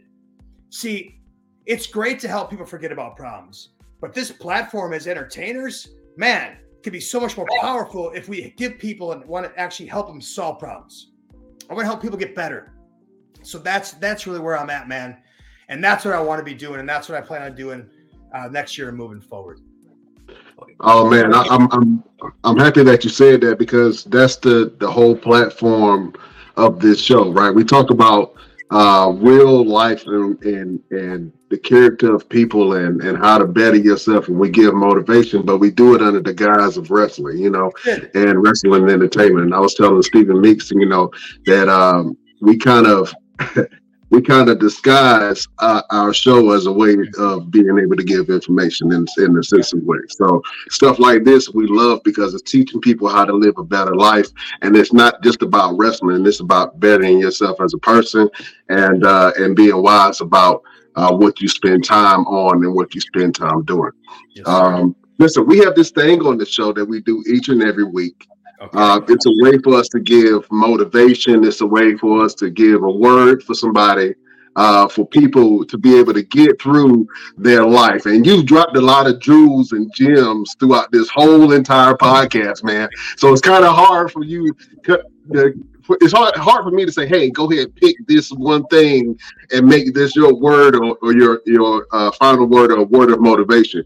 But if you can give the people out of everything that you said tonight, um, if you can give people a word of motivation, a word to get through a hard time in their life, what is your final word?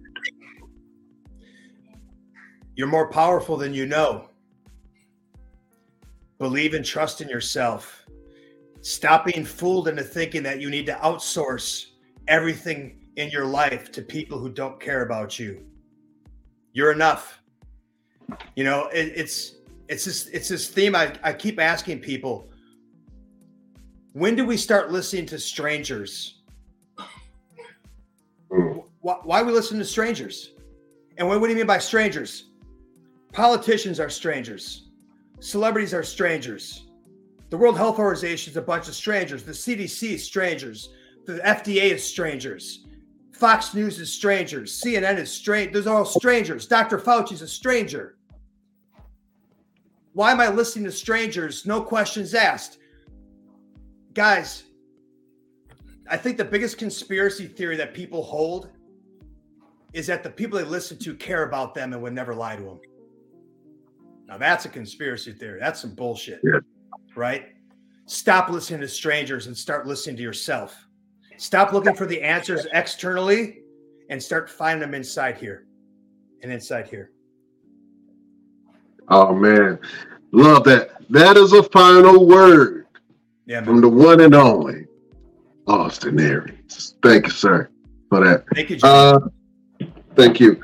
Uh, let's go around the room real quick to get a final word, man. Let's go to uh, Mr. Stephen Meeks, man. Stephen Meeks, the Meek Man.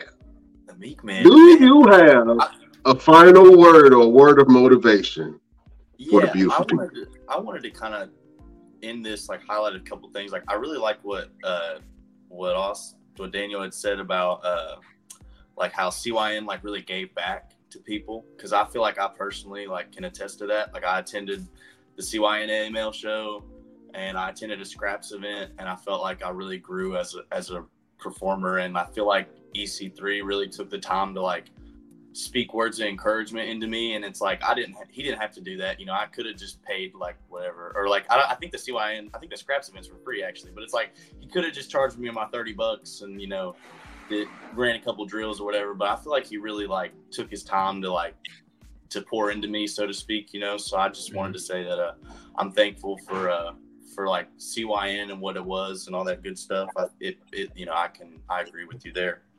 And uh like just to kind of give like a little bit of backstory, like when I had attended my first CYNAML event, I was actually like living in my car at that moment.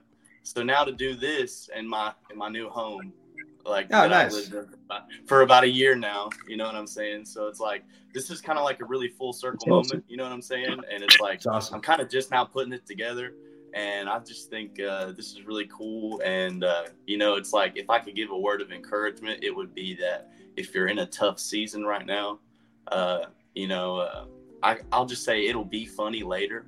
You know what I'm saying? like, it's probably not too funny now. Like, I know you're probably yeah. getting your ass kicked, but it'll get funny. Like, yeah. you know, I think about like the time that I lived in my car, and it's like, well, I got to attend a lot of cool wrestling events, and I wasn't tied down to anything, and I was able to put it together enough to look professional and be a part of the CYN AML locker room and mm. you know like all that good stuff and and I think I love like your mission statement. I, a big part of the Stephen Meeks brand is loving people through wrestling and like in the ring and as a character it's like it's me trying to hug my opponent or like it's like the hippie aesthetic or whatever but like I really I really you know I'm I love the Lord. I know that that's kind of a hot take. Like I love Jesus. I'm super thankful for for everything that he's done for me in my life. So it's like I just uh yeah, I just I just think I, this was a really fun conversation, and uh, and yeah, if I could, it, it, my word of encouragement is it'll be funny. I promise. It'll. I like you'll it. laugh about this. Like it's. I like it. I dig that. I dig that. Uh, where is coming from? Uh, the Meek Master, the Meek Man, Stephen Meeks. oh man, Chef Showtime. Man, do you have a final word, a word of motivation, or words to the crew? No, I don't have no final words or motivation. I have a, a final question Mm. for Mr. Aries. For somebody that's starting out to starting to eat better, eat Yeah. healthier, to go to that like the vegan or vegetarian lifestyle, what will be the Mm-hmm. go-to meal? Asking from the, you know, resident chef. Oh, man, this might this might be a better question to take offline because I could probably do a whole hour on this. It really is, you know. Listen, I, I think that anyone who's trying to transition their their diet and their lifestyle, I always say to set yourself up for success.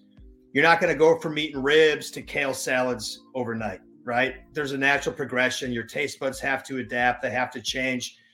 I, I I've really gotten away from a lot of like the fake burgers, like the Beyond Burgers or things like that but those are great bridges to go from where you were to where you want to be. It's not it's not the end game. You don't want to be eating processed garbage, processed foods, processed food, right? You know, so you, that's not where we want to end up, but it helps bridge you across there. Um, you know, what do you like to eat, man? What do you eat now? Like what's your go-to what's your what's your go-to like what what's your what's your go-to dish? Uh, my go-to dish is baked chicken. Okay. So you ever had uh have you ever had uh you like barbecue? Yeah. Yeah. So I just had some uh, barbecue jackfruit. Right? It, it tastes like pulled pork. Okay. You wouldn't even know the difference. So you use jackfruit to uh, meat some barbecue jackfruit. You gotta remember it's about flavor profile, right? So I just did some uh, buffalo cauliflower wings in my air fryer. So instead of using chicken wings, because really when we want chicken wings, we don't want the chicken or wing. We want the hot. We want the buffalo sauce, man. That's the flavor. That's what Yeah. we're craving. I want the buffalo sauce. You put on you put on cauliflower. Do buffalo cauliflower. So you got to think. it's- So as a chef, you all know you know it's about building flavor profiles, right? So bacon, bacon's a very easy flavor to replicate. Liquid smoke, soy sauce, maple syrup. Boom, there's your marinade. Now you can marinate something in that and get that bacon flavor, right? So it's about building your flavors that you usually would build on a on a dead carcass, and then just building those flavors on something that didn't get slaughtered, you know, and, and have its life, you know, rip from it. And Okay. yeah. but yeah, man, you know, I, I, there's we're very we're very lucky. Everyone here that's watching this or on this, we're very lucky to live in a time and a place where we don't have to eat animals. There's some places in the world right now, and and that that's not an option for some people. All of us here have the capability. It doesn't have to be expensive. Um, we just it just takes a little bit of deprogramming and then reprogramming with new information. Oh man, But yeah, man. Like hey, sh- uh, yo, bro, you can feel free uh, after this or in the following days, weeks, bro. You DM me uh, on the Instagram, and I and I'll get we'll get in depth, and I'll, I'll help you out even more if you got some other specific questions, bro. All right. Thank you. Yeah, man. oh man. I mean, uh, Austin Aries meal plan is in the works or something. Yeah, man. Yeah, we're gonna we're gonna get it. We're gonna get it for people. Yeah. I dig that, man. Yeah. So so my concept, and I real quick, is I want to divide the foods into a color system, right? Make it easy for people. You think you think your you think your your stoplight, green, yellow, red, right? And you kind of break foods down into one of those three categories. Green means yeah, that's the stuff you want to eat. That eat that. The yellow stuff's like all right, be a little cautious with this. The red's like yeah, maybe you should stop and think about this. And then you got the black stuff, which is like that's just you just trying to kill yourself. I don't know what the fuck you're doing. and so, and so I'm gonna break. I'm gonna, and for my, in, in my opinion, in my in my studies, my estimation, I want to start breaking the foods down in these three categories, so I can give this guide to people, and they can look and have a general idea. Oh shit, I've been eating lots of red and black, and it's like let's move it to the green and the yellow and start moving our diet this way, a little bit at a time. Yeah, I like that. So just eat green and yellow stuff. Keep it. That's in, it, keep man. simple. That's it. yeah. All right. Uh, Mr. Everything, do you have a final word or a final question uh, for the beautiful people? My final word is not for the beautiful people. My final word is for the beautiful man, Austin Aries. Austin Aries, you talk about not listening to strangers. Well, listen to Mr. Everything for one moment. This is where I want to give you an opportunity to make an impact by controlling your narrative and stepping in the ring of honor with Mr. Everything, Victor Andrews. You don't have to be 205, but you do have to be able to bring everything that Austin Aries has ever stood for in terms of stepping in the ring with any competitor he has ever stepped in the ring with. But this time, this moment, this chance, you get an opportunity to step in the ring with somebody different, somebody new, the one new. and only Mr. Everything. If you accept this challenge, Mr. Austin Aries, by the end of the night, I only want you to do one thing and one thing only. And I say my name loud and proud and with conviction. You don't want me to tell you the rest. I was about to say, say the rest. I, I, I, I wanted to see if you were brave enough to say it. this, dude, this motherfucker just cut a promo on me. he just cut a promo. I, I, I, I, almost feel like I have to retort, don't I? Go ahead. That's their yeah. promos. Let's go. Go at them. But not Daniel. You need, you need Austin Aries to cut this motherfucking yeah. promo, right? I'm going. We need the God of War, Austin Aries, in this thing right now. Go ahead.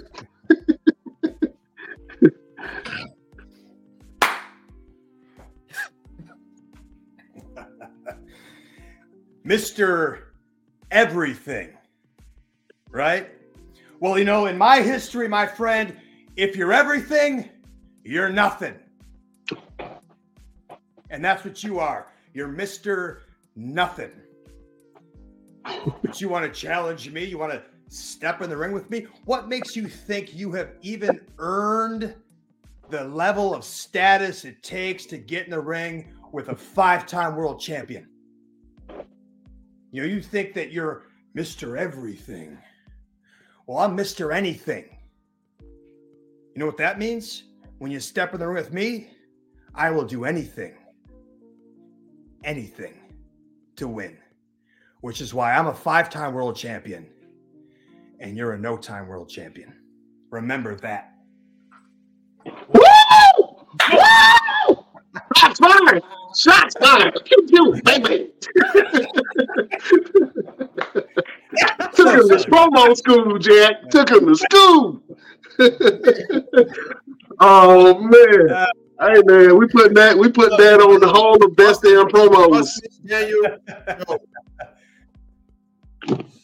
oh man. Well, Absolutely. Listen, listen, you have made so amazing, so much fun. Uh, you are now a part of our esteemed alumni of superstars we've had on the show. We've had our yeah. we've had Ron Simmons, we've had Ricky Morton, uh, and the list goes on and on and on. EC3. Yes, I, now you are now a part of the best damn. You are nice. welcome to come back anytime. We appreciate you. We love you. Thank you so much. Thank you, guys. It was a lot of fun. Appreciate it. Oh man. Well, listen. Um, tell the people where they can find you on social media. Oh, if you're still using that X thing, it's at Austin Aries. I do not have a blue check mark anymore because I refuse to pay for one. Uh, and and uh, uh, Instagram, which I uh, use a little more often, would be at Austin Healy Aries, and uh, that's really where I'm at mostly on the social media. Um, if you're interested in any of my uh, my book Food Fight, you can still find copies of those at my Pro Wrestling Tees store, and or you can always drop me a DM and uh, yeah, that's where I'm at. Oh man, so you guys make sure you go follow the one and only Austin Aries on social media. Uh Chef Showtime. Drop your social media, sir. Where can people find you? Uh, on Twitter. I don't got the blue check either. you can find me Showtime. you can find me on Facebook, Dante Carter, Twitch, Dante Carter, or Showtime. That's where you can find me. Oh man, y'all make sure y'all go follow Chef Showtime on his social medias. Mr. Everything, what you guys going on and where can the people find you? Oh man, so real quick, I got a show coming up tomorrow night in uh, West Virginia, uh, and then I would be wrestling in Arkansas, in Sherwood, Arkansas, for Lit Wrestling on Saturday. Uh, and of course, you guys can follow me on the TikTok, uh, official underscore Mr. Everything, or on Instagram, Roosevelt Conyers LLC.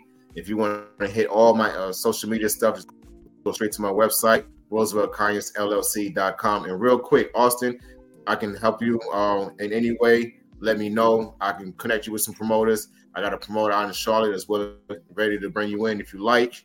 Uh, I'll connect you with him. I'll send his. I'll send your email to him. I don't work with nobody that's not gonna really take care of you. So I'm not gonna send you no no jigaboos and no no janky yeah, promoters. So anybody, I appreciate it. If it's okay with you, I'll pass your email on to a couple of companies, and then you guys can kind of coincide from there. Great, and then we'll then we'll get to have this match, or maybe we'll we'll form a team, Mister Everything and Mister Anything. Every, everything and everything and anything. Everything and anything. Everything and anything under the sun. Here we are. Yeah. Take my money now. Take my money now. Just so you know, I'm Robert Gibson. You're Ricky Morton, which means I stand on the apron the whole match until you tag me. One move, double drop kick, we're out of there. All right, kid? Let's, let's rock and roll, baby. oh man. So y'all make sure y'all go follow Mr. Everything and everything that he got's going on. Uh, I would love to see that tag team, man. That's money right there all day, every day. Put a stamp on it. Uh Stephen Meeks the king of the meat freaks. Welcome, people. Find you and what you got's going on. Uh, I'm on Instagram at Meeks Wrestles. Everywhere else is at Meeks Wrestling, and then you got YouTube, which is uh, Stephen Meeks. So yeah, just put put the psychedelic sweetheart if you if you have a hard time spelling it. P S Y C H E D E L I C sweetheart. uh, you know, on the on the, the, gimmicks and whatnot. So yeah, thank you. Thanks for having me. I had fun. Oh man, you are welcome anytime, Meek Man. Uh, well, listen. Thank you guys for joining us. You can. Uh, my name is Brian Renegade. You can follow me on all platforms at Brian Renegade. Got a lot of things going on. Uh, if you're into food uh, and you want to know about the Phoenix area, Phoenix, Arizona, we got a website called Phoenix Foodies Magazine. Uh, you go on there, check out all kind of food. We got healthy options for you. Uh, top restaurants in the city, uh, best places to take your girl on a date night, all kind of stuff. So uh, go to phoenixfoodies.com and check us out over there. Um, also, you can go to blueheartsforautism.com if you want to support a good cause. Give to uh, Blue Hearts and we help families uh, that have autism and yeah you can get them all kind of equipment, uh, resources, all that jazz. So go to uh, www.blueheartsforautism.com if you want to support a good cause. Uh, and then if you are in Eastern North Carolina and you need somebody to talk to, uh, you know, we have mental health services down in Eastern North Carolina, so you can go to straightwalknc.com and get yourself some help if you need somebody to talk to, uh, or if you just need uh, just a, a, different point of view on some things that you might want to change in your life. If you don't have a personal guru like Austin Aries, you know what I'm saying? Go to straightwalknc.com. And if, if you do want to check out more of what our guest Austin Aries, he was dropping jewels tonight, fellas. Did you did you guys I love that man. You were dropping jewels on us, brother. And uh, the world needed to hear that. So thank thank God that you came by and uh dropped some for the crew, man. We uh we, we thoroughly enjoyed it and you are welcome back anytime on the show. Let's do it again. I had a lot of fun. Thank you guys. Yeah, let's do it again. All right. let's do it again, damn it. Oh man. Uh, you can follow us on all our platforms at the Best Damn Wrestling Podcast. We're on uh, Google Podcasts, Amazon Music, uh, Audible, wherever you get your podcast, you can listen to the Best Damn Wrestling Podcast. Um, I don't know if you guys know this, fellas, but now we're at 3.1 million impressions online. So uh, People love to watch the replays of Best Damn Wrestling Yeah. podcast and love our guests like the esteemed Austin Aries on this thing. Um, beautiful people, we can't hold you no longer. Thank you for joining us. Uh, thank you, Stephen Meeks. Thank you, Austin Aries, for joining us on this podcast, man. Beautiful people, we will see you next week on the next Best Damn Wrestling Podcast. Beautiful people, we bid you. Boy, all my stuff is all over the place. We bid you. Uh, do.